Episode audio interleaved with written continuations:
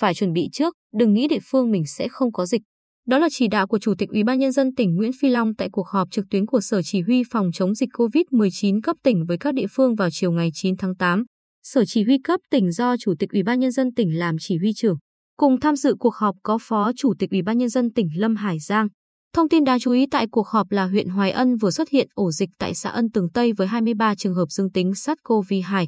Huyện đã thực hiện công tác truy vết, khoanh vùng và phun khử khuẩn toàn bộ xã Ân Tường Tây nhằm khống chế dịch bệnh lây lan ra cộng đồng. Qua truy vết, có 107 F1 và 168 F2.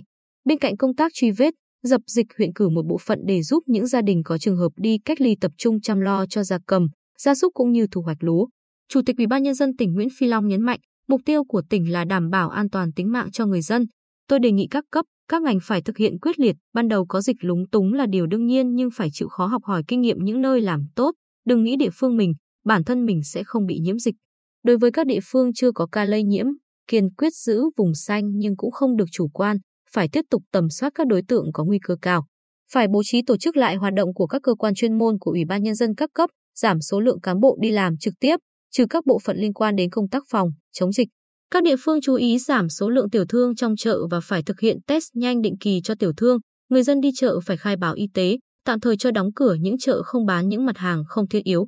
Người dân các địa phương, dù là địa phương đang thực hiện chỉ thị 16 vẫn được thu hoạch lúa trên thửa ruộng của mình. Địa phương quan tâm tạo điều kiện, xây dựng mô hình để hỗ trợ người dân thu hoạch lúa, hoa màu,